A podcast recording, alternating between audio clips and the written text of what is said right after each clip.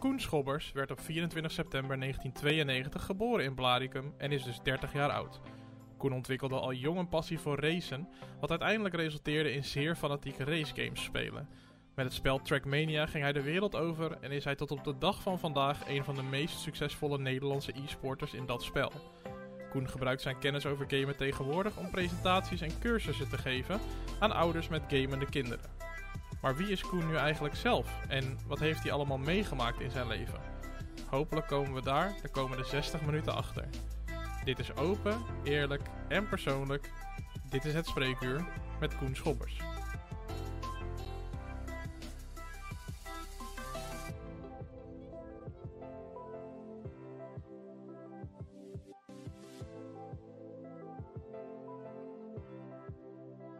Vandaag is mijn gast Koen Schobbers in het spreekuur. Uh, dus ik zei goedenavond Koen. Goedenavond. Ja, hoe is het? Thanks for having me, zegt ze dan. Uh, leuk ja. om gast te zijn uh, in het spreekuur. Ik heb met meerdere malen geluisterd naar interviews, dus het is tof om zelf nou met jou in gesprek te gaan. Ja, nou je bent van harte welkom en we, gaan er een, we gaan er een hartstikke leuke uur van maken, daar twijfel ik niet over. Um, dus de klok loopt gewoon lekker en we gaan gewoon kijken waar we uitkomen.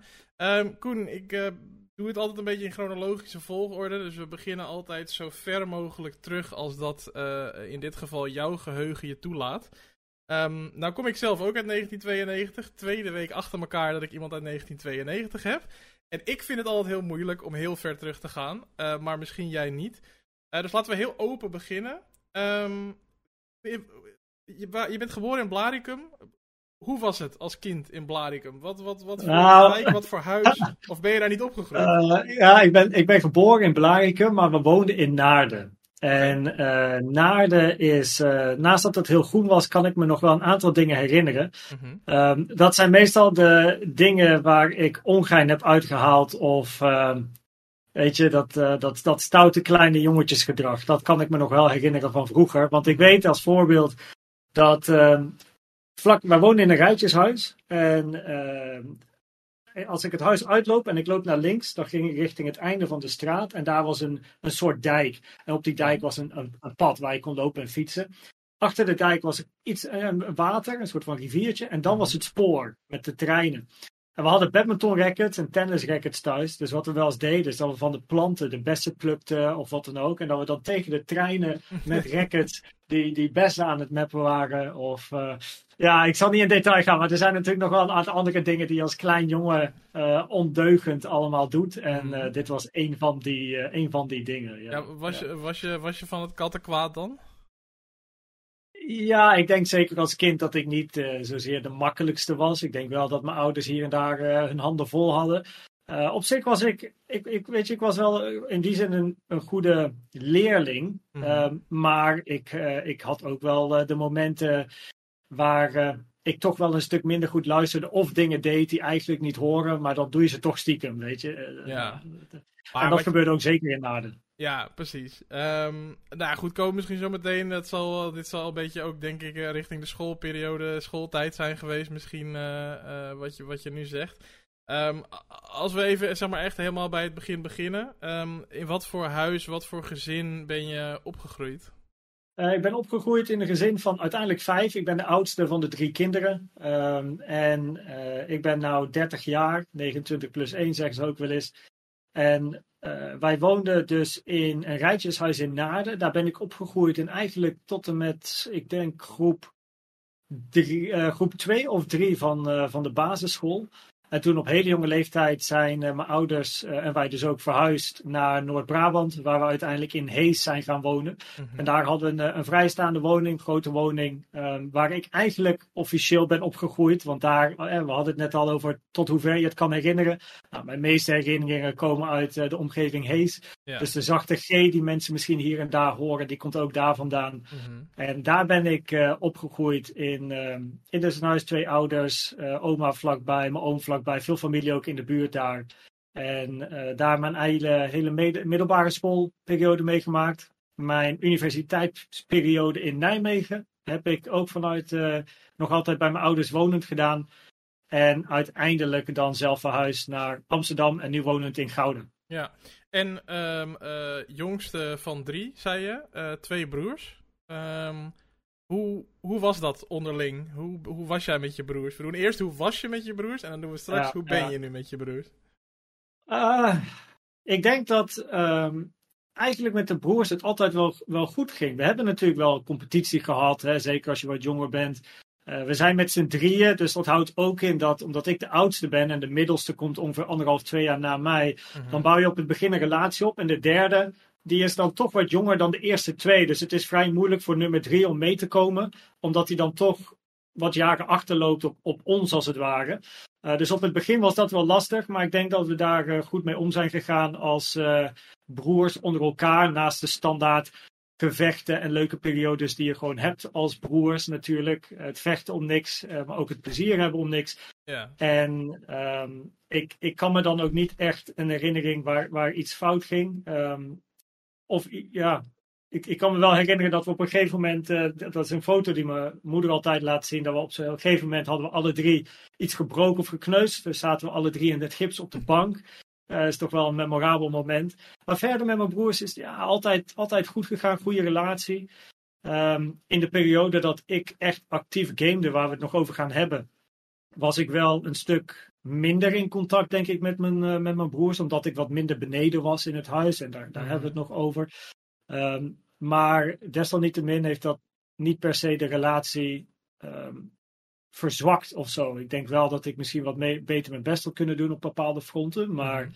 ehm, ja, dat, dat, eh, weet je, als, als kinderen samen opgegroeid is het eigenlijk, eh, Ja. eigenlijk over het algemeen wel goed gegaan. Maar wat je net zegt over die foto, jullie hadden los van elkaar alle drie iets gebroken. Of wel iets wat jullie samen hadden gedaan. Ja, ja, ik had mijn enkelband ingescheurd. Ehm, eh, en dan Stuart, mijn broertje, die had volgens mij zijn vinger gesneden. Mhm. En eh, mijn broertje Tom, die had iets met zijn pols of gebroken of gekneusd of zo. Dus we zaten allemaal in, eh, in, in de tape en, de, en het gips en wat niet. Ja. Toevallig allemaal inderdaad op hetzelfde moment. En mijn moeder die zei altijd, wij hadden een abonnement op het ziekenhuis. Oh, ja. ze gingen zo vaak daar. Zeker drie jongens, alle Mhm. drie druk, veel energie. Ja, Eh, ja, weet je, tel maar. ja was, je, was je ook een brokkenpiloot dan vroeger?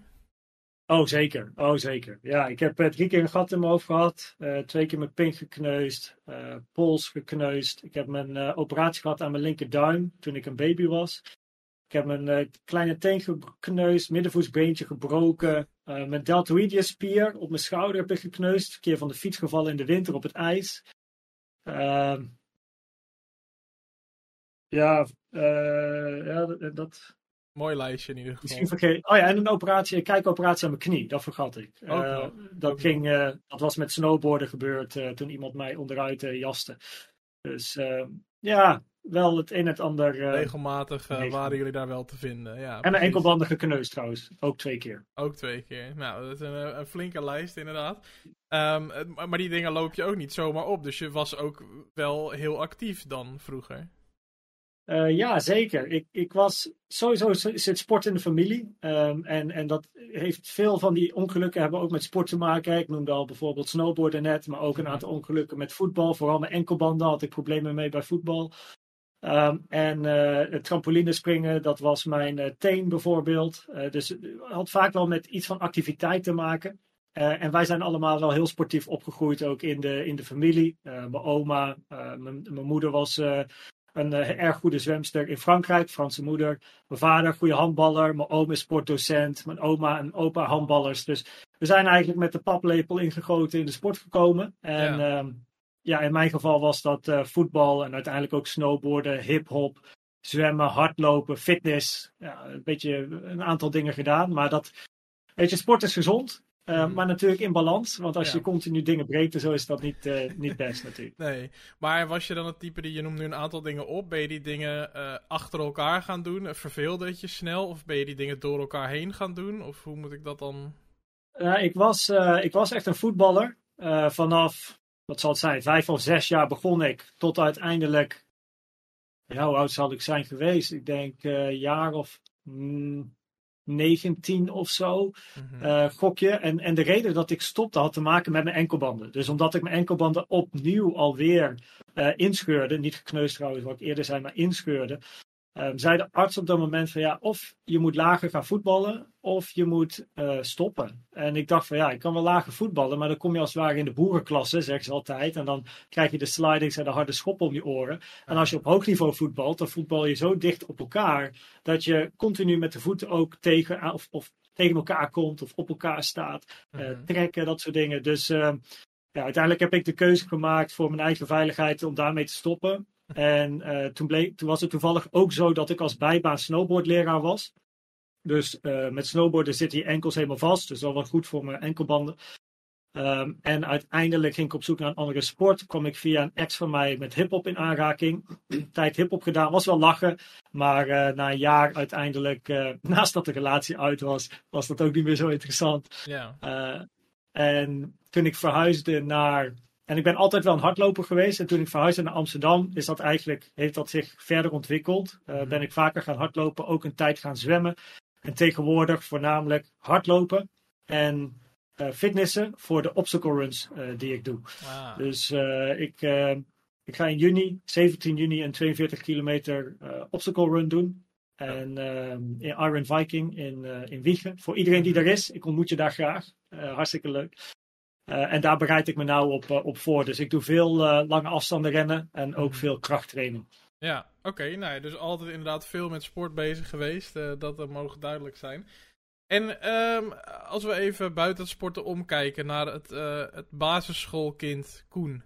Wat, wat, moet ik met daar, wat moeten we ons daarbij voorstellen? Kan je dat nog herinneren hoe je was? Nou, ik heb de tweede klas, moet je voorstellen. Ik ben blijven zitten in groep 2.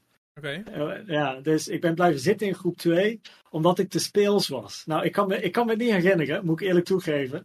Uh, uh, maar ik was te speels, dus de docent heeft vervolgens en met mijn ouders besloten om mij nog een jaartje over te laten doen, mm-hmm. voordat ik naar groep 3 ging. Nou, helemaal prima, ging ik uiteindelijk naar groep 3.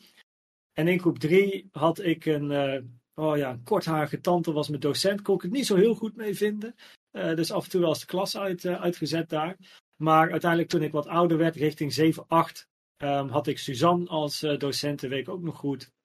Op uh, de Tourmelijn in Hees. Mm-hmm. Fantastische docent. Uh, paste heel erg bij wie ik was als kind. En um, ja, ik was wel altijd het kind wat zijn huiswerk deed. of de woordjes, of de, vroeger was het de woordjes schrijven. En weet je, aap en katten, weet ik veel wat. Mm-hmm. Um, en wat later ga je rekenen. En ik was wel altijd iemand die zijn huiswerk maakte. Um, en, en ook als ik moest leren, leerde.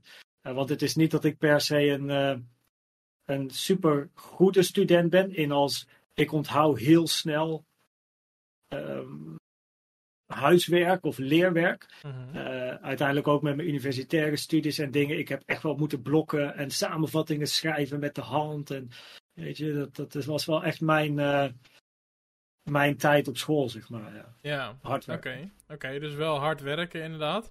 Uh, um, natuurlijk snap je dat, dat die vraag ook een beetje voortkomt uit het feit dat je net begint met, nou, wel veel kattenkwaad uitgehaald en uh, ja. ik was wel best wel druk en zo, maar dat vertaalde zich dus niet per se naar hoe jij op school was. Dus ik kan me voorstellen nee, dat je op school nee. dan ook heel druk was en heel veel uh, gezeur en gedoe hebt gehad, maar dat valt dus wel mee.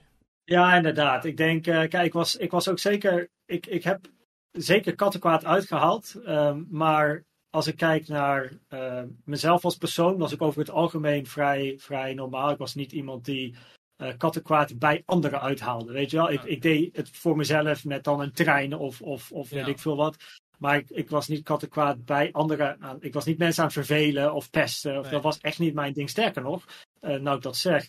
Ik ben zelf gepest in uh, groep 7 en 8 van de basisschool. Voornamelijk door, door twee mensen.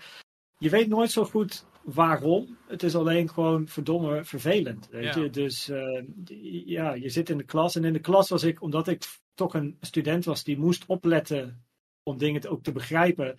Um, ik was zeker niet de nerd in de klas, uh, of de hele stille, maar zeker niet de, de stoere jongen, weet je wel. Ik was gewoon het normale kereltje die zijn ding doet. En yeah. that's it. Um, en uh, ja, weet je, tot de dag van vandaag weet je nog niet echt waarom je dan uh, hier en daar gepest wordt, maar zo so be it. ja, dus uh, zijn we ook overheen gegaan. Ja, kan je je nog herinneren hoe je daar toen de tijd zelf mee om bent gegaan? Want op een gegeven moment begin je waarschijnlijk een beetje door te krijgen van... oké, dit was niet een eenmalig grapje, dit is iets wat vaker terugkomt... en dit is iets wat ze vaker doen. Hoe ben je daarmee omgegaan? Uh, ik denk dat als ik me uh, ook, ook dat goed kan herinneren, ben ik vooral iemand die zich terugtrekt en iemand die dan stiller wordt. Uh, kijk, ik, ik, ik ben een heel simpel persoon eigenlijk. Weet je, als mensen mij niet mogen, prima. geef ik helemaal niks om. Mhm. En dan verwijder ik je uit mijn leven. Ja, hartstikke mooi, weet je. het probleem in een klas is natuurlijk dat dat niet zo makkelijk gaat. Dus ik kan, ik kan wel terugtrekken in de zin dat, dat ik hun aan de zijkant zet. Alleen het probleem is dat je wel twee jaar in dat geval, groep 7, 8, gewoon met elkaar in de klas zit. Dus ik was voornamelijk stiller uh, geworden en wat meer in die zin afwezig. Ik had dan nog wel mijn andere uh, hier en daar vriendjes waar ik natuurlijk mee sprak. Maar um, het, het, was voornamelijk een periode waarin ik ook regelmatig natuurlijk met tranen thuis kom. En dan mijn ouders gaan naar school en alle klassieke pestgevolgen. Uh, nooit trouwens zo erg dat ik mezelf uiteindelijk dat ik echt uit de pan ben gegaan en dat ik mensen heb geslagen of geschopt of ja. uh, dat ik mezelf wat heb aangedaan. Maar het is natuurlijk geen leuke periode en ik heb me dus vooral teruggetrokken naast dat je als klein kind het gewoon niet begrijpt. Mm -hmm. en, en, en, en dat levert ook tranen op en ja, dat... Ja, maar was je wel type en, en was de setting er ook naar thuis dat je dit soort dingen met je ouders goed kon bespreken? Ja, het was iets wat ze al wel heel snel door hadden. Ik denk, ik denk als kind dat zeker als je gepest wordt, is het altijd lastig. Lastig om te vertellen. Mhm. Ehm, maar zeker tegen mijn moeder um, uh, en ook mijn vader trouwens kon ik goed praten, zeker als klein kind, uh, ook op dat moment. En uiteindelijk merken ze het toch wel. Of je nou als kind wil praten of niet, het moment dat je thuis komt en je hebt rode wangen van het huilen of weet ik veel wat, weet je, ouders zijn ook niet dom. die hebben alles meegemaakt, uh, als, ook als klein kind, en zijn opgegroeid en weet precies hoe en wat.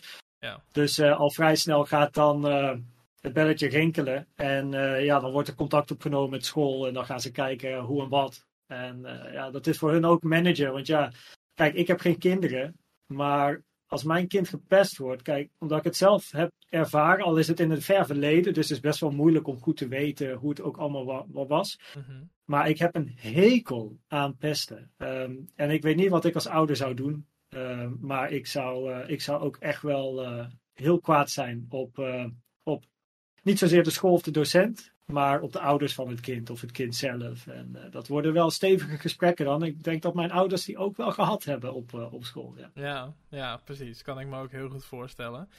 Um, nee, is hetzelfde. We zitten nu al een beetje bij groep 7, 8. Hè? Dat is uh, natuurlijk het einde van de basisschool.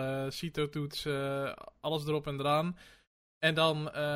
oh, CITO, ja. Ja, en dan, en dan, komt er natuurlijk een, een advies en een, een plan voor wat je dan maar zou moeten gaan doen. Hoe, uh, hoe zag dat bij jou eruit en, en hoe, ja, hoe heeft dat zich verder ontwikkeld? Ja, de CITO-toets heet volgens mij uh, anders uh, hedendaags. Maar inderdaad, ik had een score van 5,39 voor mijn CITO-toets. 5,50 was volgens mij het maximale en ja. 5,30 of 5 onder de 5,30 was volgens mij het advies voor kader of, of, die richting op. Mm -hmm. 5,39 was VMBO HAVO-advies, een beetje ertussenin. Dus op basis van dat advies uh, ben ik ook naar een gemixte klas VMBO-HAVO gegaan op de middelbare school. Oké, oké. En uh, kan jij je nog herinneren, dat, dat, het schiet me opeens te binnen. Ik heb dat niet met heel veel mensen erover gehad, maar ik weet zelf nog dat ik een middelbare school moest gaan ja, zoeken, kiezen. En dat ik naar zo'n open, open dag ben geweest en zo. En ik bedacht later pas hoe, hoe raar die open dagen eigenlijk waren. Omdat opeens waren er in alle lokalen waren er allemaal leuke dingetjes te doen en zo. En dan dacht je later, eh, dit is helemaal niet, dit is niet hoe de school is natuurlijk. Dit is gewoon nu leuk voor vandaag. Eh, heb jij dat ook zo gehad, zeg maar, om je school uit te kiezen? of hebben je ouders dat gedaan? Of? Ik ben vooral op pad geweest met mijn moeder. Uh, naar de scholen, middelbare scholen in Os. Uh, daar zijn verschillende middelbare scholen, ook die uh, VMBO-HAVO hebben op dat moment. Okay. En voor mij eigenlijk heel eerlijk, het balletje viel heel snel. Um, er, waren twee, er waren voornamelijk drie scholen voor mijn niveau in Os. Twee scholen hadden een hele grijsachtige look. Uh, en uh, één school, het Mondriaan College, had een hele gekleurde look.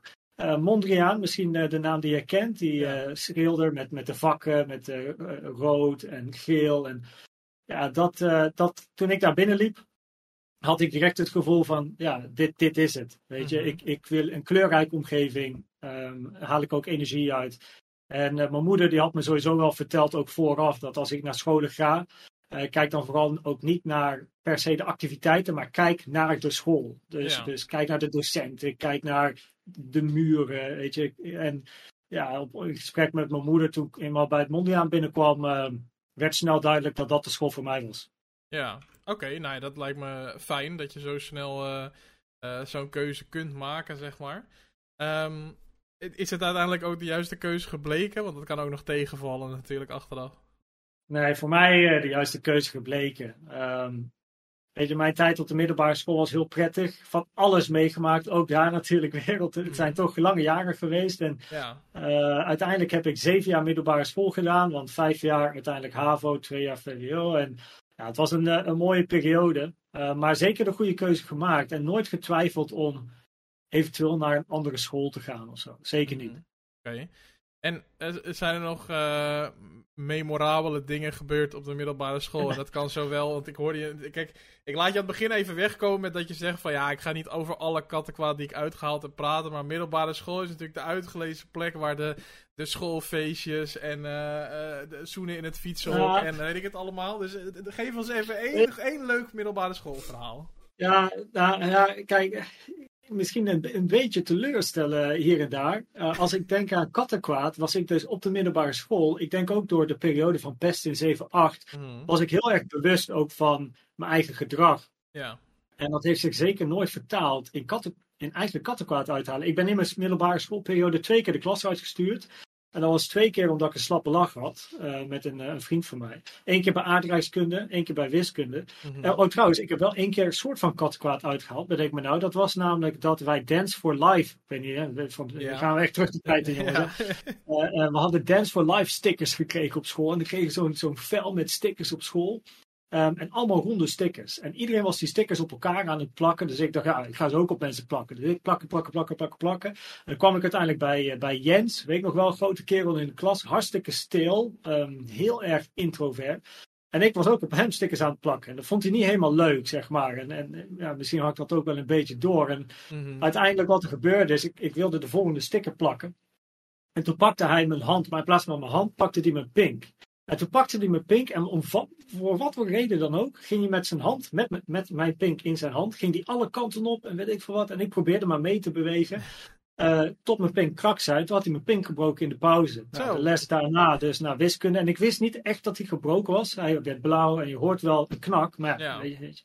Uh, uiteindelijk volgende les was wiskunde. Dus ik ga daar in wiskunde zitten. En na tien minuten zeg ik, yo, uh, tegen, de, tegen de docent. Ik zeg van, uh, mag ik even naar het ziekenhuis? Want uh, ik denk niet dat dit uh, helemaal goed is. ja, en toen, toen werd die ook gespalkt. Dus, dus dat was een beetje kattenkwaad. En um, wij hadden ook een... ja, ja nou, gaan we dus, nou gaan we die kant op. We hadden ook een docent ehm, scheikunde. En ik heb altijd wel leuke scheikundedocenten gehad. Meneer Bakker was een hartstikke leuke, was ook mijn mentor. Maar er was ook een scheikundedocent die... Ja, niet echt tof was. En um, nou zijn de klassen vaak goed met elkaar in contact. En was er één klas, en ik moet dan toegeven dat dat niet mijn klas was, die uh, op een gegeven moment um, waterballonnen hadden meegenomen in de zomer uh, in de klas. En zodra de docent zich omdraaide, hebben ze waterballonnen gevuurd. Uh, toen heeft de docent voor de hele klas onvoldoendes gegeven voor de toets, maar dat mocht niet van school. Um, dus uiteindelijk mochten ze gewoon de toets maken en had de docenten. Dus ja, en dat waren natuurlijk ook vrienden van mij. Dus dan, ja, ja. je denkt wel mee. Um, en eigenlijk kattenkwaad verder. Nee. Um, ja, dat is best wel uh, braaf dus eigenlijk. Ja, weet je, ik maakte uh, mijn toets uh, en ik probeer echt hard even na te denken over. Kijk, ik heb wel. in die zin heb ik. Ik heb. Ja. Ik, ik heb soort van één keer iemand geschopt. Als we het dan toch hebben over een soort van ruzie, weet je. Dat, per ongeluk. ja, nou, dat had, had te maken. Eigenlijk, eigenlijk was dat meer zelfverdediging. Omdat wat er gebeurde is dat ik was. Ik had een, een vriendengroep. Alleen in de, vanaf de derde klas gingen mensen roken. En daardoor gingen ze veel buiten staan, kregen ze nieuwe vrienden. En die andere vrienden was dat was een beetje, weet je, een beetje eh, niet helemaal mijn type. Mhm. En ehm, ja, je wilt toch bij je vrienden zijn, dus je gaat maar mee. En ik rook niet. En uiteindelijk eh, kon ik het niet echt heel goed vinden met een paar van die mensen. Eh, en uiteindelijk kwam er iemand naar me toe. En die zegt, hey Koen. En die, die doet als het ware alsof hij een, een, weet je, een, een huk geeft als het ware. Maar toen gaf hij me een knietje. Nou, daar- en, en toen, dat was een van die momenten waarbij bij mij het heel snel van 0 naar 100 ging. En toen was ik er helemaal klaar mee. Dus ja, toen draaide ik me om en eh, toen heb ik wel een flinke eh, schop. Want geen klap op de een Mhm. flinke, flinke schop tussen de benen gegeven. ja. Dus die lag ook op de grond en ik ondertussen liep naar binnen. En vervolgens ben ik nooit meer, dat was ook direct het einde van alle vriendschappen op dat gebied. Mhm. En eh, een hele andere groep eh, vrienden gekregen.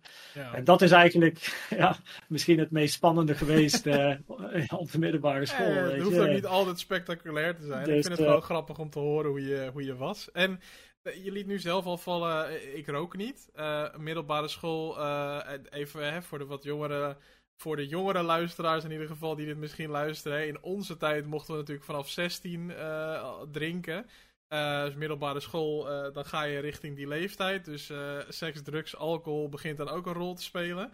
Eh, roken bij jou dus niet. Eh, hoe zat het met de rest? Was je wel eh, gaan drinken? Was je wel met Nou, eh, heb, relaties eh, bezig? Of, eh, Ja, ik, eh, ik ben dus geen roker, maar ik heb het wel geprobeerd. Mijn vader zei, ja, je kunt prima proberen, maar zolang je maar niet eh, eh, eraan verslaafd raakt, weet je. Ja, prima. Ik heb het gewoon geprobeerd, maar het was niks voor mij, man. Mega vies. Dus drugs heb ik nog nooit gedaan. Tot op de, ja, trouwens wel in Amsterdam. Ik heb een Zuid-Afrikaanse vriendin. Een paar vriendinnen waren van haar in Nederland. En toen gingen we wiet roken.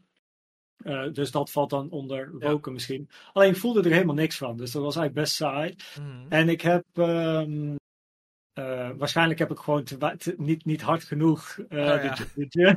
weet je, ik was, ik te, voor- ja. was ik te voorzichtig of zo? Ja, heeft geen effect op mij. Ja, zal wel. Eh, waarschijnlijk wel, maar ik was gewoon een pussy. En eh, dan heb je nog ehm, eh, alcohol. Ik ben nooit een drinker geweest. Dus Mhm. vanaf het begin, het is niet dat het, dat het vanuit gezondheidsredenen dat ik denk, ik drink dit niet. Ik heb het gewoon nooit echt lekker gevonden. Bier was altijd natuurlijk, hè, was mega populair. Iedereen aan de bier. Ja. En ik, ik had dan mijn water in mijn cola. Want ja, weet je, één, één biertje of zo ging wel. Maar daarna had ik er, ja, had ik er echt genoeg van. Mhm. Tot op de dag van vandaag ben ik nooit dronken geweest. Ehm, en het is ook niet dat je dronken moet, een keer geworden moet zijn of zo. Of, Nee. ik, ik, ik hou, en dat komt misschien ook uit mijn periode op de basisschool met, met wat er gebeurt. Ik hou heel erg van controle. En weet je, als je, als je denkt aan te veel drinken, gaat dat ook leiden tot het verliezen van controle. En ik hou heel erg van het zijn bij het nu. Dus ik wil Mm. bewust zijn van wat er gebeurt, mijn acties, de mensen om me heen. Ehm, en ik denk misschien dat dat ook een reden is, maar de- aan de andere kant vind ik bier ook niet echt eh, ja, lekker. Dan denk je misschien, oh, hoe zit het dan met de shots of de andere dingen? Eh, ja, dat eh, cocktails, ehm radler, ja, dat drink ik wel, maar ja, dat, dat, dat, dat zijn wijn, dat, ja, toch niet, nooit, ja, nooit een drinker geweest. Dus water en, eh, en wat fris is mijn eh, favoriet geweest, ook op de middelbare school. Dus wat dat betreft was ik eh, vrij saai.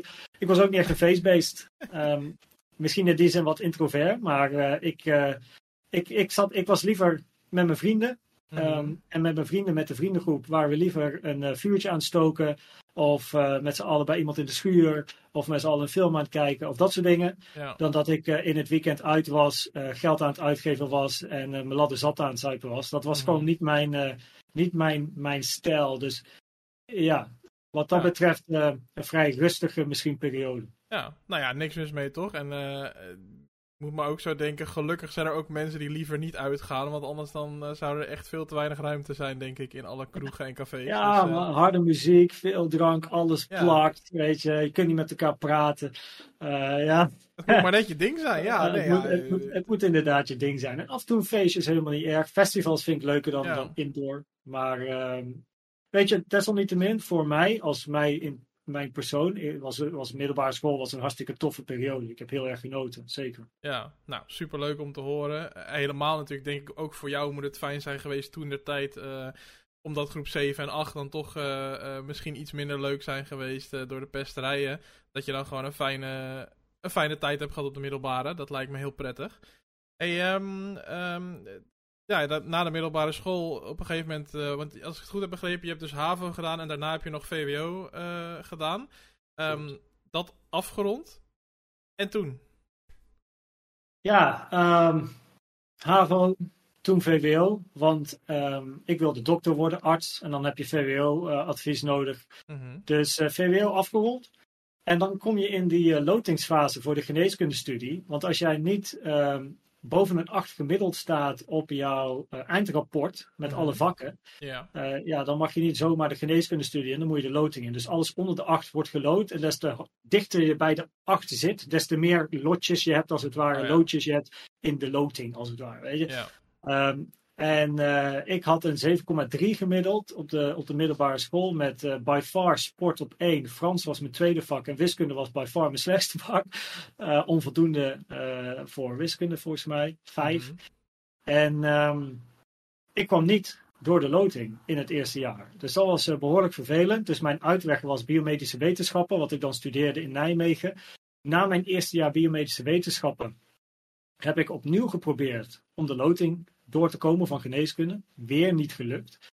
Uh, nou, dikke teleurstelling. En toen dacht ik van ja, als ik nou mijn tweede jaar biomedische wetenschap inga en de bachelor is maar drie jaar, ja, kan ik net zo goed mijn bachelor afronden en dan zie ik daarna wel. Ja. Um, en toen kwam ik er ook in mijn tweede jaar achter dat er een zijroute is naar geneeskunde, hm. waarbij als je de bachelor biomedische wetenschappen hebt afgerond, uh, dan kan jij een brief sturen en je moet je cijferlijsten laten zien, ladila. En dan word je mogelijk toegelaten tot een pre-master geneeskundejaar. Dus dan ga je alle vakken in geneeskunde die je nog niet hebt gedaan, want biomedische wetenschappen en geneeskunde hebben hier en daar vergelijkbare uh, modules en vakken. Mm Alles wat je dan nog niet hebt gedaan van de bachelor geneeskunde, ga je in één jaar moet je dat voltooien. Oké. Okay. Uh, mogen twintig mensen mogen daar, uh, daarin. En uiteindelijk was ik dan na mijn biomedische wetenschappen, drie jaar bachelor, um, werd ik daarin toegelaten. En um, toch een beetje met hakken over de sloot uh, die primasse geneeskunde gehaald toen. Ja. Was er eigenlijk een, uh, een, specifieke reden dat je zo graag arts wil, wilde worden? Nou, ik heb altijd en, en, tot op de dag van vandaag nog altijd een enorme fascinatie voor het menselijk lichaam. Uh, en ik ben heel erg gericht op het helpen van anderen ook. Dus ik wil gewoon graag iets bijdragen aan het leven van anderen. En het, weet je, als je arts bent, het is zo mooi om arts te zijn. Weet je? En, en, dat zeg ik nou terwijl ik nou geen arts ben, maar ondernemer. Uh, maar desalniettemin, het arts zijn is, is een super mooi vak. En ook voor mij voornamelijk chirurgie. Ik hield, ik, ik hield heel erg van de chirurgie. Als klein jochie, ik was 14 of 15 jaar oud, um, heb ik mijn eerste operatie meegemaakt als gast. Ik schreef een brief naar het ziekenhuis. Een arts die uh, nodigde mij uit. Um, en uh, dat was de eerste operatie die ik ooit heb meegemaakt waarbij hij uh, een galblaas uit het lichaam haalde, want hij had galstenen. En ik mocht als klein kind, 14, 15 jaar, sta ik daar op een trappetje, omdat ik te klein ben om mee te kijken over wat hij doet. Uh, mag ik de galblaas opensnijden op de operatie, ja, na, na, dat dit uit de patiënt is uiteraard, uh, opensnijden om de galstenen te bekijken. En ja, dat zijn dingen die vergeet je nooit meer. Ja. En ik was zo gefascineerd door het vak chirurgie. Het heeft hoge focus. Het is risicovol, het is adrenaline, het is leven en dood. En allemaal dingen waarvan ik denk, fuck, weet je, dit vind ik interessant. Hier, ja. hier hou ik van. Ik hou wel van die pressure. Je moet veel kennis hebben.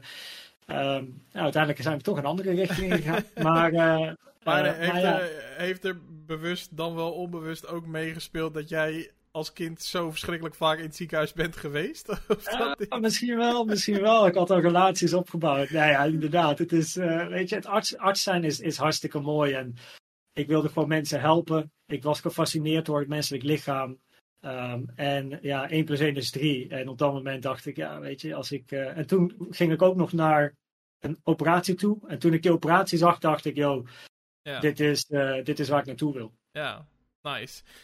Voordat we verder gaan, denk ik dat we een paar stapjes terug moeten nemen. Ook al uh, doe ik het graag altijd helemaal in chronologische volgorde, maar soms gaat het gewoon even niet. Want ja, voor de rest van het verhaal is denk ik wel belangrijk dat we eerst eventjes teruggaan naar um, waar het gamen bij jou is begonnen. en de fascinatie voor bepaalde soorten games. want dat heeft heel veel invloed op wat we hierna gaan bespreken, denk ik. Um, voor na je studie geneeskunde, zeg maar. Um, dus laten we eerst heel even een klein stukje terugspoelen. Um, want gamen is voor jou natuurlijk een heel groot ding. Dat is iets waar je momenteel, nou ja, niet met het gamen zelf, maar met het onderwerp gamen onder andere je geld mee verdient. je hebt ook geld verdiend met gamen. Dus waar is dat begonnen? Op welke leeftijd begon Koen met gamen? Nou, het gamen als amateur begon op een leeftijd van uh, zo'n vijf jaar oud toen ik voor het eerst de Game Boy Color kreeg. Uh, met Pokémon Yellow, jazeker, dat was de eerste game. Mm uh, en mijn oma die had thuis um, Space Invaders, dus daar speelde ik ook Space Invaders. Dus dat waren de eerste twee games die ik ooit speelde. En um, de game dan die ik professioneel speelde, was ik uh, uh, 14 jaar oud toen ik in aanraking kwam met Trackmania in 2006. En toen ik in 2007 ging ik professioneel. Dus toen tekenden mijn ouders het contract, want ik was 15 mm -hmm. en ik mocht het contract niet tekenen als, als 15-jarige. Nee, want en Trackmania, want uh, nou, we hebben het al over heel veel sporten gehad, maar uh, ik miste er nog één eigenlijk. Uh, want de autosport en uh, ja. um, het karten, meen ik, heeft bij jou echt een, een vlammetje aangewakkerd.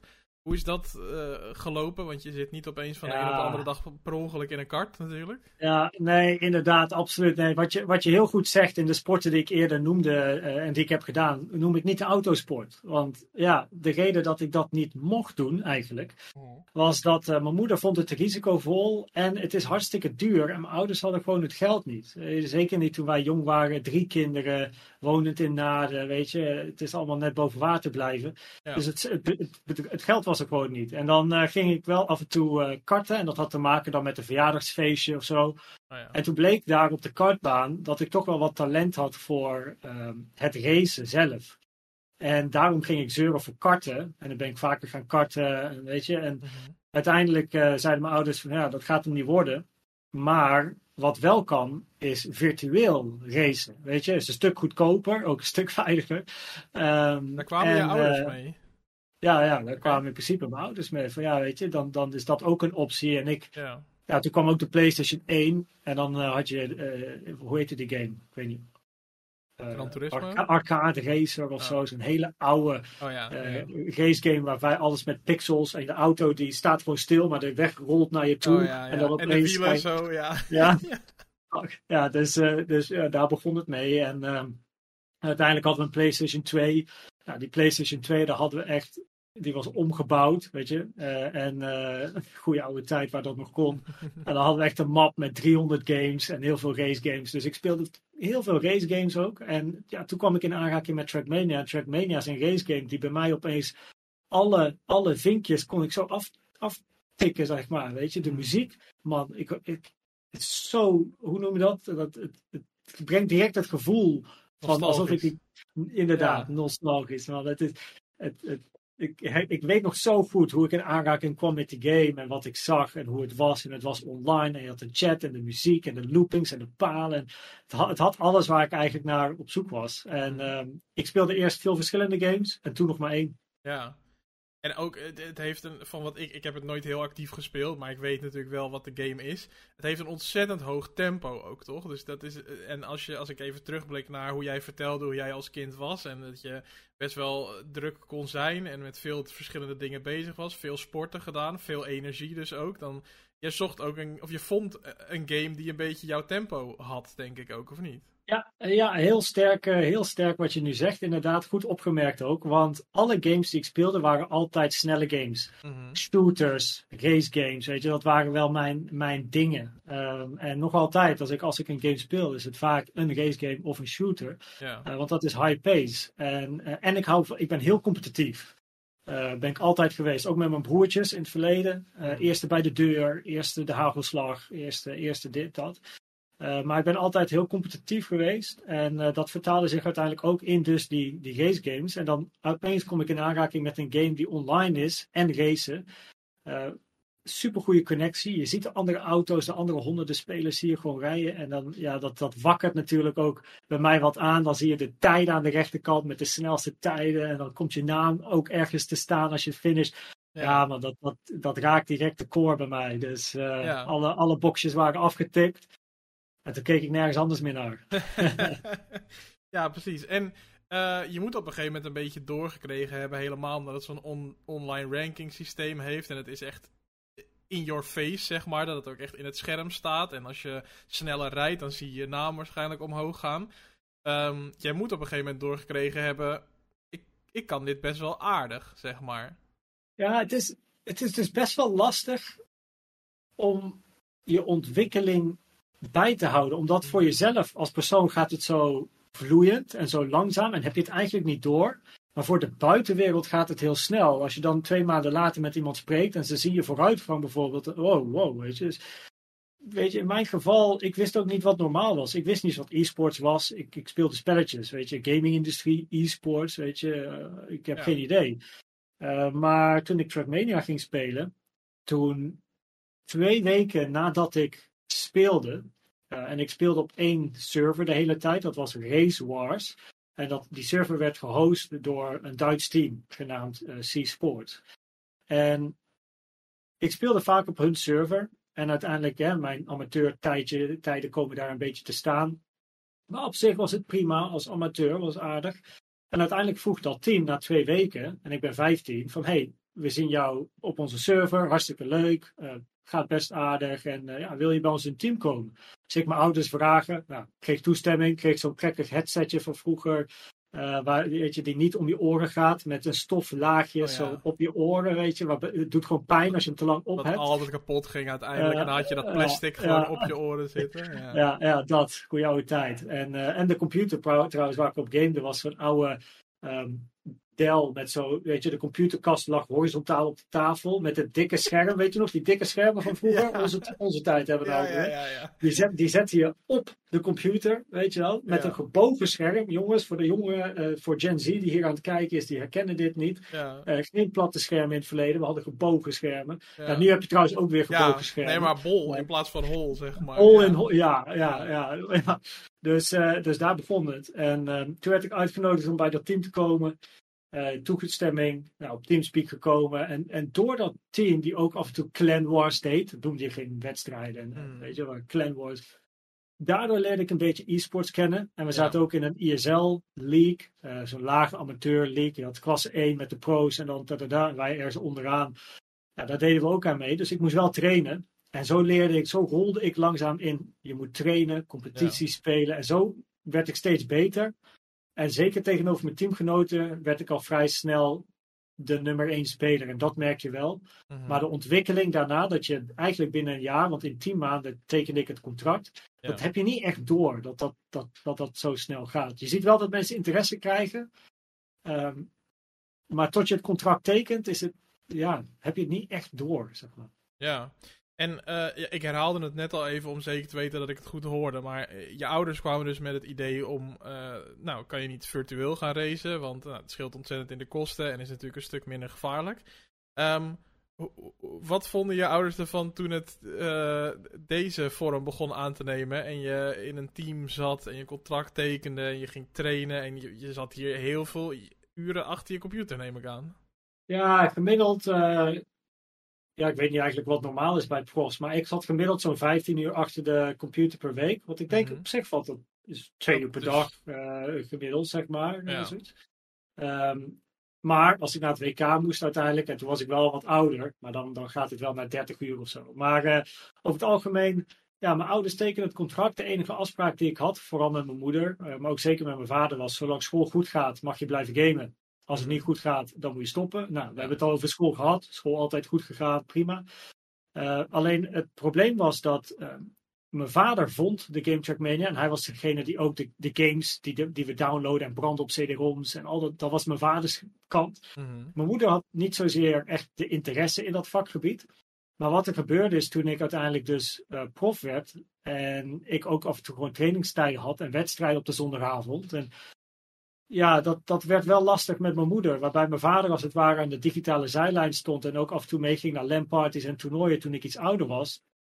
Uh, was dat bij mijn moeder niet het geval. Dus we raakten eigenlijk uh, de communicatie kwijt. Waarbij zij het gamen steeds meer zag als: oh, ik weet niet of dit goed is. En, en weet je, haar omgeving, haar vriendinnen.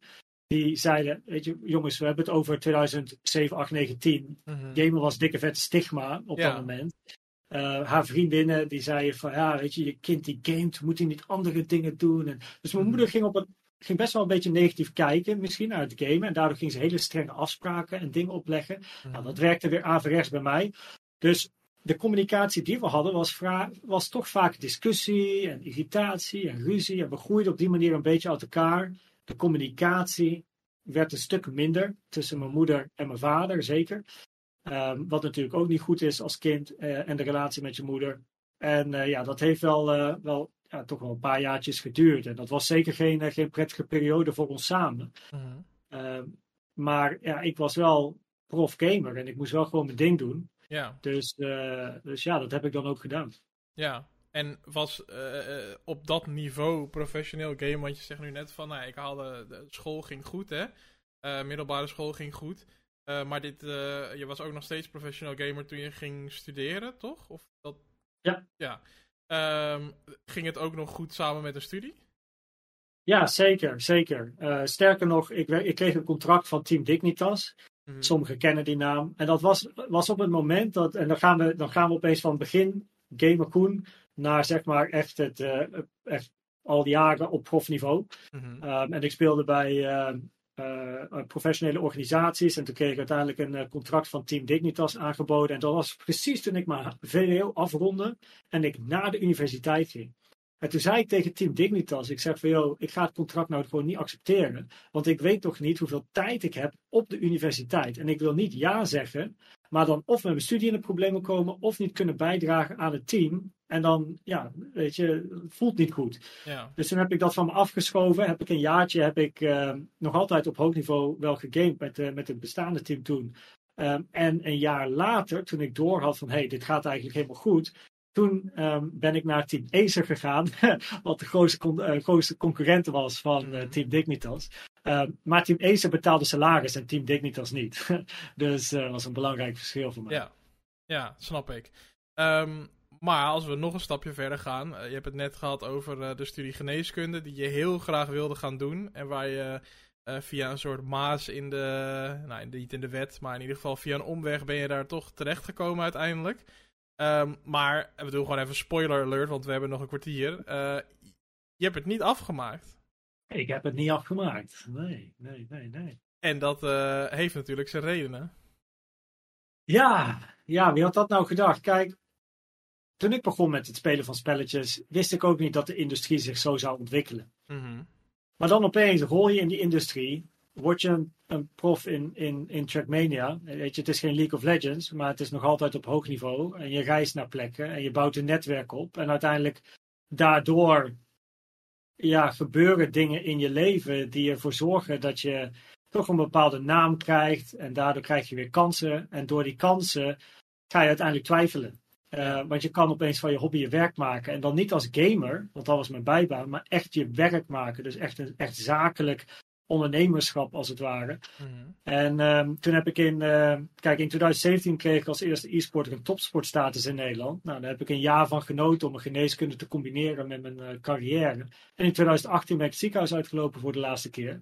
Omdat ik ja, in die, ik, ik was toen al host op Fox Sports uh, in 2016. Ik werd langzamerhand een beetje spreker ook, wat ik tegenwoordig vooral ook veel doe. Mm um, en Parents of Play, uh, ouders helpen en kinderen, was een bedrijf. Die, die, ja, ik was al wat workshops aan het geven en, en Mhm. dingen. Dus het, het, begon hier en daar te lopen. En dan had ik ook nog een paar bedrijven die me benaderden van... hey, kunnen we samenwerken? En dan zei ik, ja, is goed. Maar ik heb Ja. alleen in het weekend tijd. Weet je? Uh, ja, gaat, dus ik heb toen uh, maandenlang nagedacht. En uiteindelijk in 2018, begin juni, heb ik de knoop doorgehakt. Waarbij ik zei, oké, okay, ik ga een tussenjaar nemen. En dat mocht van de studie. En ik ga kijken of ik genoeg centjes kan verdienen om in mijn studio-appartementje te overleven. Een jaar lang. En als dat niet lukt, dan mocht ik terug met, bij, naar, naar mijn kooschappen uh, bij waar ik was. Dus geen studievertraging. En als het wel lukte, dan ja, geen idee.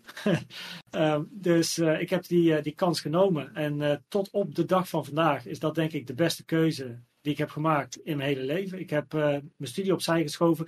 Kan ik overigens dus niet aanraden aan mensen die. Uh, voor, ik weet niet wie luistert, maar je kan niet zomaar je studie opzij zetten. Je moet echt wel goede dingen hebben liggen Mhm. om zomaar te zeggen, yo, ik ga dit doen. Ja. Ehm, niet van, oh, ik speel een spelletje, ik ben amateur, ik wil prof worden, dus ik ga niet, niet studeren, weet je. Dat, Ja. dat kan niet. Dus ik had hele goede dingen liggen. Ik was dus al presentator, spreker, Mhm. bedrijven kwamen naar. Dus ja, knoop doorgehakt en ehm, ja, en, en, en nooit meer teruggekeken. En, Ja. en nu zijn we hier en praat ik met jou in een podcast in 2023 en zijn we bijna vijf jaar verder. Ja, ja. Ja. ik wilde net zeggen, we zijn inderdaad nu bijna vijf jaar verder. Dus het is nu, eh, eh, hè, even op zijn plat, gez- plat gezegd, een makkelijk lullen achteraf. Maar op Ja. dat moment, hè, eh, in juni 2018, ehm, was, was alles in jou, dit komt goed? Of was er ook nog wel een stukje Koen die zei, oeh, dit is wel, dit, dit is wel spannend. Ja, ik, ik, kwam, ik liep het ziekenhuis uit. Ik ging naar mijn studio van 30 vierkante meter aan de overkant van de straat in Amsterdam. Mhm. eh, eh, bij het AMC. Ik ga zitten op de bank en ik dacht, wat nu?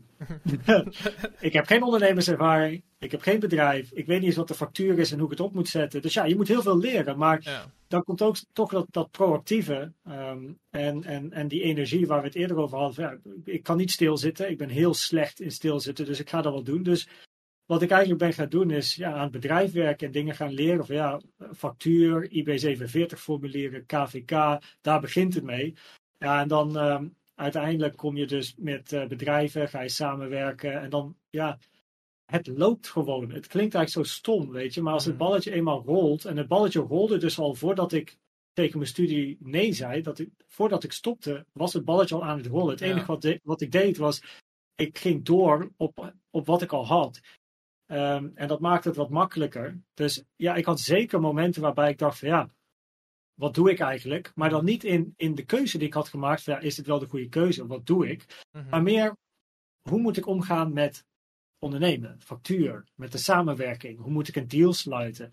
Eh, weet je, dat Ja. soort skills moet je opeens over gaan nadenken. Hoe bouw ik een presentatie als spreker? Weet je, Mhm. opeens had ik tijd om me daarin te verdiepen. ja. Eh, ja, dat zijn dingen die, je- die je leert. En eh, ja, gelukkig in dat jaar genoeg centjes verdiend, anders stonden we hier niet, Ja, denk ik. en ja, podcast. En gelukkig ben je heel leergierig eh, al sinds je jeugd. Dus dat eh, ging je waarschijnlijk wel goed af, al die nieuwe dingen leren. Ja, wat dat betreft, eh, ja, ik, ik, ik moet toegeven dat. Mijn, va- mijn vader zei altijd dat, weet je, als je. ehm, sowieso zei hij altijd: school is belangrijk, maar wat je doet na school is net zo belangrijk. En dat, is, onder, dat, is, mo- dat is uiteindelijk mijn werk geworden.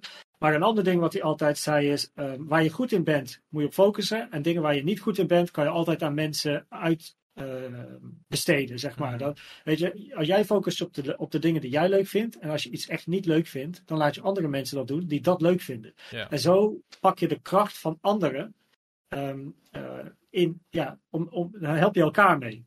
Dus accounting en, en al dat belasting, en weet je, ik had vanaf het begin een accountant, want dat is Mhm. gewoon niet mijn pakje aan. Ik heb het geprobeerd, nope, dus niet.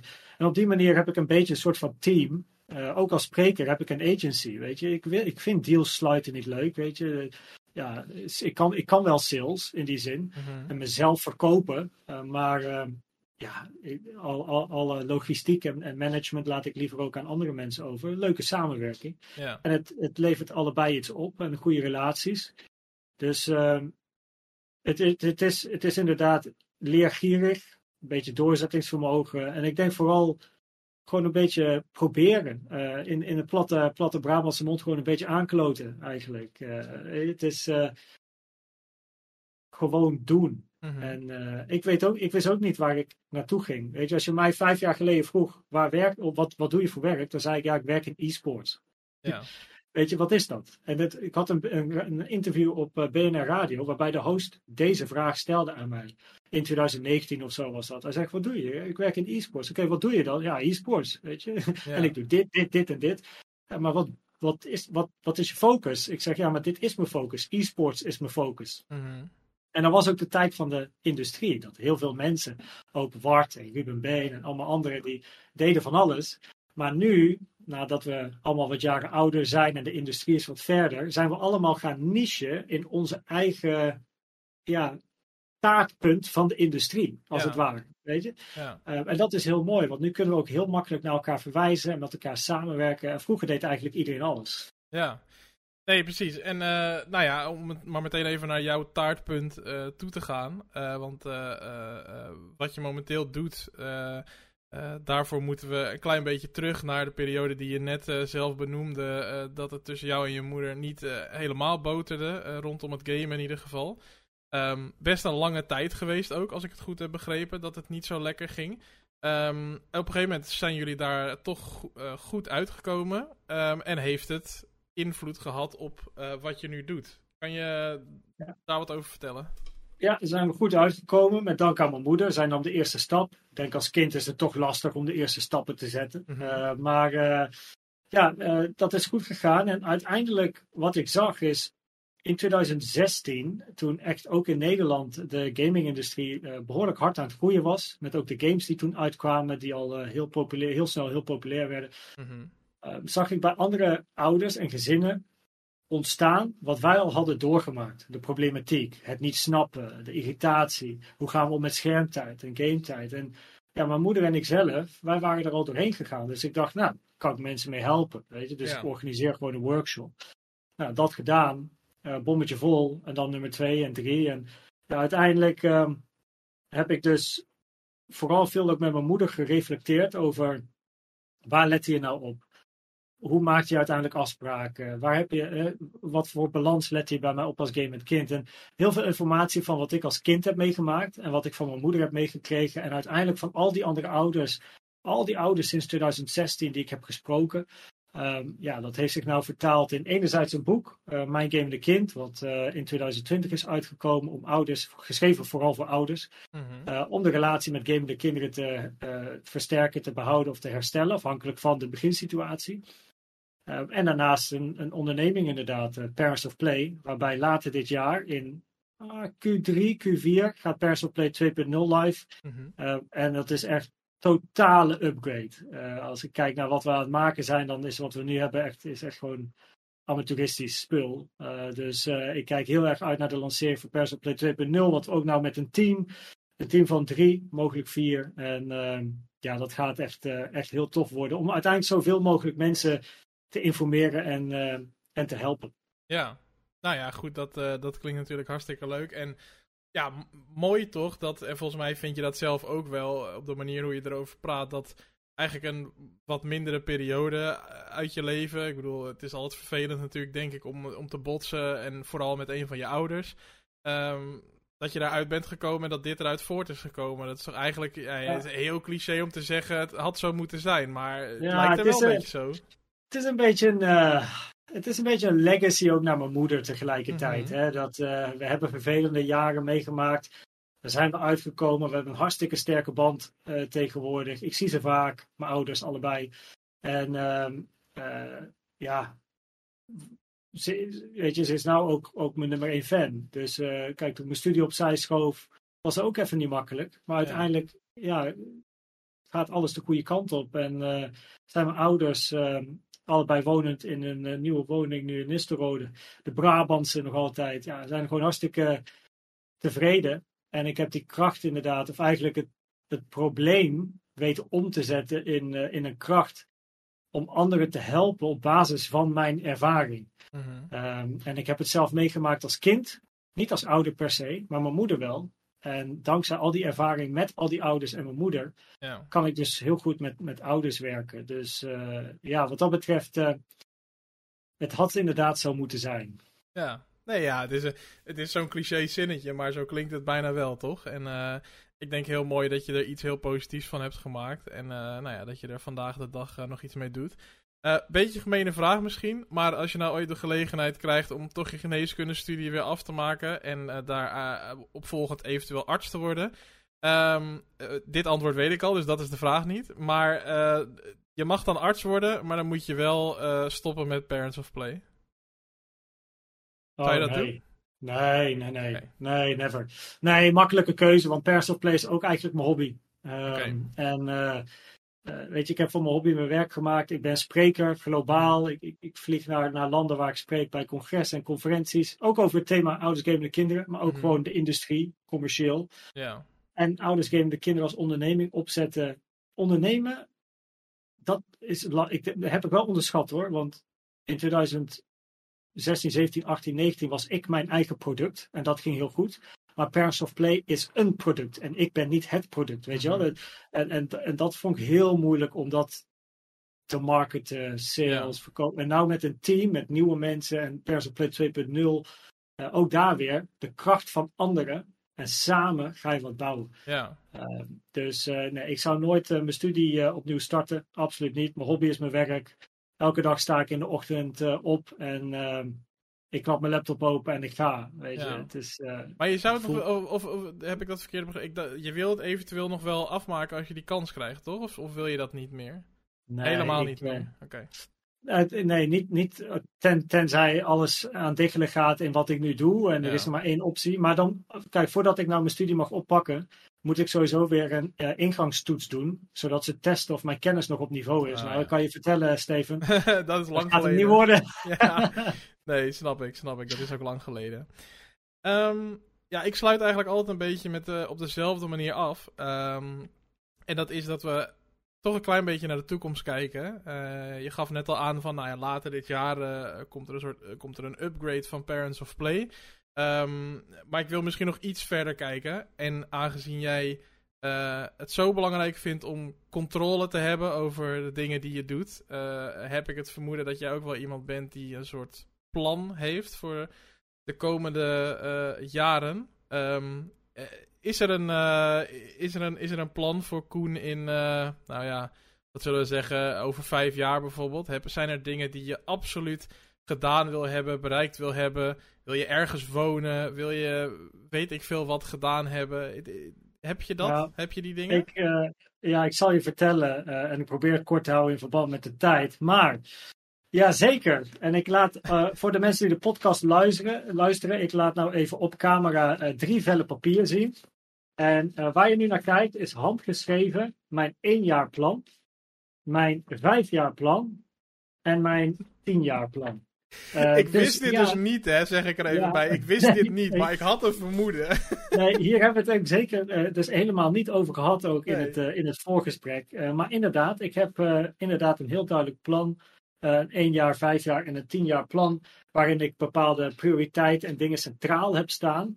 En weet je wat het is? Als je ehm, een plan voor jezelf maakt over tien jaar, weet je, en ik- even, laat, laat ik, weet je, tien jaar, wat heb ik dan zoal? Ik heb bijvoorbeeld over waar leef ik, wat voor huis heb ik, eh, of huizen, Eh, wat is de stijl van het huis, wat voor auto of auto's rij ik, wat doe ik eigenlijk? En dan heb ik, hè, ik heb met wat doe ik, voornamelijk werkgerelateerd. Dus ik heb dan een doelstelling in verband met spreken, een doelstelling in verband met trading en investing, want dat doe ik ook. Eh, real estate, dat doet mijn vriendin voornamelijk, maar dat heb ik hier ook staan, want dat doe je uiteindelijk samen. Ehm Parents of Play heb ik eh, hier ook. En de gaming-industrie in het geheel. Dus goede doelstellingen. Wat is mijn dagelijkse routine? Hoe zit het met mijn vakanties op dat moment? Wat is mijn net worth? En ehm, wat voor sporten doe ik op dat moment? Nou, dat heb ik in tien jaar heb ik nagedacht. Oké, waar ben ik over tien jaar? En dan kan je gewoon, als je daarmee begint, dan hak je alles als het ware doormidden, bij wijze Mhm. van. Voor je vijfjaarplan. En dan vervolgens een vijfde éénjaarplan. En dat zet zich vervolgens om. Ja, Steven, nou heb je toch een vraag gesteld. Dat zet zich dan om in dit formulier over hier. En wat je nou, waar je nou naar kijkt, is voor de mensen die, je moet, die mensen die moeten de podcast zien. Dit is mijn jaarlijkse doelstellingen, net als het, eh, het formulier eh, of de papier wat ik net liet zien. De Mhm. vijf doelstellingen werkgerelateerd heb ik, heb ik hier staan. Die zet ik om in maandelijkse doelstellingen, wekelijkse doelstellingen, dagen. Dus ik, ben, ik werk echt met een, een plan. En ik Ja. denk wat, wat het goede is, en het klinkt natuurlijk echt mega, eh, misschien autistisch ook.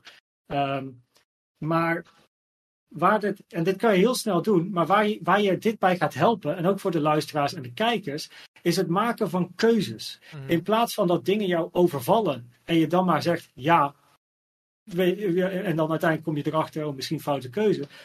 Waar dit, waar dit voor helpt, is het Mhm. maken van keuzes. Dat als er kansen naar jou toe komen, dat je gewoon kijkt van, hey, is dit een kans die mij gaat helpen om mijn doelstelling te behalen of niet? En daardoor moet ik ook af en toe nee zeggen tegen bepaalde dingen. En dat kan een hele mooie kans zijn, of ik kan er centjes mee verdienen, Mhm. maar het past niet. Dus ik zeg nee. Ja. Ehm, en ja, dit, dit, jongens, dit heb je een paar uurtjes gemaakt. Duurt- Of ja, som- sommige duurt misschien wat langer. Maar eh, dit gaat je gewoon heel erg helpen in het he- ja, hebben en maken van doelstellingen. En als je je leven zonder doelstellingen eh, doorloopt, denk ik dat het heel moeilijk is om de juiste keuzes te maken. Ehm, Ja. En waar, waar wil je uitkomen? Weet je, wat wil je doen? Mhm. Dus ehm, ja, wat dat betreft, eh, een tip op het einde is eh, ga naar, en ik ben totaal geen affiliate, ik ben ondernemer en ik steun eh, ehm, deze, deze website, want dit plan heb ik niet zelf bedacht. Dit komt van de Fastlane Forum, dat is een boek. De Fastlane is een boek, een ondernemersboek. En op dat forum, allemaal ondernemers, wordt niks verkocht en zo, dus geen zorgen. Ik ben geen affiliate, geen, weet je. Ik ben gewoon ook daar actief. En de, eh, de oprichter daarvan, een grote ondernemer ook, die ehm, heeft een video gemaakt op zijn YouTube over eh, het 1, 5, 10 jaren plan. Kijk die video, maak dit voor jezelf en dan eh, maak de goede keuzes. Althans, dat is de vraag, daar kom je op pas later achter, maar het gaat je in ieder geval helpen. Ja, precies. Nou, ik denk een, eh, een, mooie, een mooie Oeh. afsluiting om... eh, Wat een einde. dat, dat, we, dat we iedereen nog even iets meegeven. Ik vind het echt mooi dat, ehm, eh, dat, dat. Ik maak soms hele kleine aantekeningen tijdens het gesprek. Als sommige zinnetjes me opvallen of zo. Die ik dan in een soort van samenvatting aan het einde kan gebruiken. En bij jou viel me die zin zo erg op dat je zei van. Ik moet altijd de controle houden. Dat is gewoon iets wat dat, dat kenmerkt. Tenminste, ik vind dat kenmerkt iemand als iemand dat zegt. Want dat, als, je, dan- als je de nood voelt om dat te zeggen, dan vind je dat dus ook echt super belangrijk. En ik vind het grappig dat het dan uitstroomt in, in, in dit uiteindelijk. Dat, eh, eh, Ja, ik wist dus is, niet dat je eh, deze plannen had liggen, maar ik had wel een vermoeden. Dus Nee, het is. Ik, ja, ik, ik, ik hou van, eh, van, van bewustzijn ook met mijn tijd en, en, en de keuzes. En eh, ik bedoel, ik heb kijk, afhankelijk van hoe of wat. Ik heb geen probleem om controle op te geven. af- afhankelijk, en ik ben geen controlefreak ook. mhm, Maar als ik kijk naar mijn werk en waar ik naartoe wil, heb ik wel belangrijke of bepaalde doelstellingen die ik wil behalen. Ja, en daarvoor moet je toch wel dingen op papier zetten. En is controle in die zin belangrijk in wat doe je en wat doe je niet. ja. Dus wat je, wat je zegt klopt helemaal. Het is wel iets wat eh, me kenmerkt. Maar gelukkig, ik kan ook controle loslaten als het nodig is. Dus, eh, zoals nu, jij Zoals stelt de vraag. Ja. Ik weet niet wat voor vraag je gaat stellen. eh, Nee, maar net als in de media en als ik spreker ben, weet ik ook nooit wat het publiek doet. Of zo. Maar Nee. inderdaad, ik heb in dit geval met een vraag die inderdaad helemaal niet is voorbereid, een heel plan uitgelegd. dus eh, hopelijk gaan eh, jullie, als in jij, de luisteraar, eh, hiermee aan de slag. Ja, nou, en ik wens jou sowieso er natuurlijk heel erg veel succes mee met de plannen die je hebt. En ik wil je natuurlijk heel erg bedanken, want ja, de oplettende kijker en luisteraar misschien ook wel heeft gemerkt dat we iets over de tijd heen zijn gegaan. Maar dat is inmiddels geen, dat is geen uitzondering meer. Dat gebeurt bijna elke week. Dus ja, dat, dat, dat wil ik er niet eens meer bij zeggen. Ehm, maar ik wil jou wel super erg bedanken, Koen. Eh, we hebben heel veel dingen besproken. Eh, we hebben ook zoals elke week weer ook dingen niet besproken. Maar ja, soms eh, loopt het gewoon zo. Ik denk wel dat we een redelijke rode draad hebben gevonden in jouw leven. En hoe je geworden bent tot hoe je nu bent. En, en waarom je doet wat je nu doet. En ik denk dat dat de kern van het verhaal is. En ik denk dat dat super interessant was om te horen. Ehm, dus ik vind Ja. het eh, weer, ja, heel veel dank daarvoor, sowieso. Ja, dankjewel eh voor de uitnodiging. En ik denk eh, het leuke aan het interview en hoe je het ook doet, is er is heel veel voorbij gekomen, ook in het gesprek nu. Wat ik nog nooit in ondertussen meer dan 300 interviews, ook in media en andere podcasts, heb verteld. Dingen met de school, met de familie, met bepaalde ervaringen. Ehm, en ik denk dat die persoonlijke touch, waar het spreker ook voor staat, hè, mensen echt leren kennen, dat je dat eh, mooi hebt gedaan. Dus eh, ja, thanks voor de uitnodiging. En eh, het was een genoegen om eindelijk een keer in een spreekuur-episode te zijn. Dus Ja. ja, tof man, Nou, thanks. bedankt, bedankt ook voor de complimenten. Vind ik hartstikke leuk om te horen. Dat is ook het doel inderdaad om... ja, soms heb ik mensen te gast die al tientallen interviews hebben gegeven. En dan hoop ik toch altijd dat dit een interview is wat toch anders is dan anders. Dus dat vind ik leuk om te horen. Ehm, ik wil iedereen die geluisterd heeft naar deze aflevering natuurlijk weer ontzettend erg bedanken. Dit was aflevering 3 van seizoen 5 van Het Spreekuur. de 1 op 1 podcast van Nederland. Waarin ik 60 minuten in gesprek ga met mijn gast. En vandaag was mijn gast Koen Schobbers. Wil je nou andere afleveringen checken, dan kan dat natuurlijk op Spotify. Uh, je doet mij ook heel erg een plezier als je de podcast even een aantal sterren geeft, van 1 tot en met 5. Met 5 doe je me natuurlijk het grootste plezier.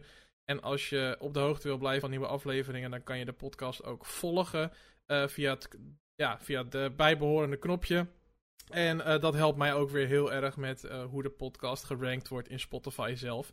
Dus dat zou ik heel erg kunnen waarderen. Voor nu in ieder geval heel erg bedankt voor het luisteren. Dit was weer een aflevering van Het Spreekuur. En volgende week zijn we er weer met een nieuwe aflevering en met een nieuwe gast. Bedankt voor het luisteren en tot de volgende aflevering van Het Spreekuur.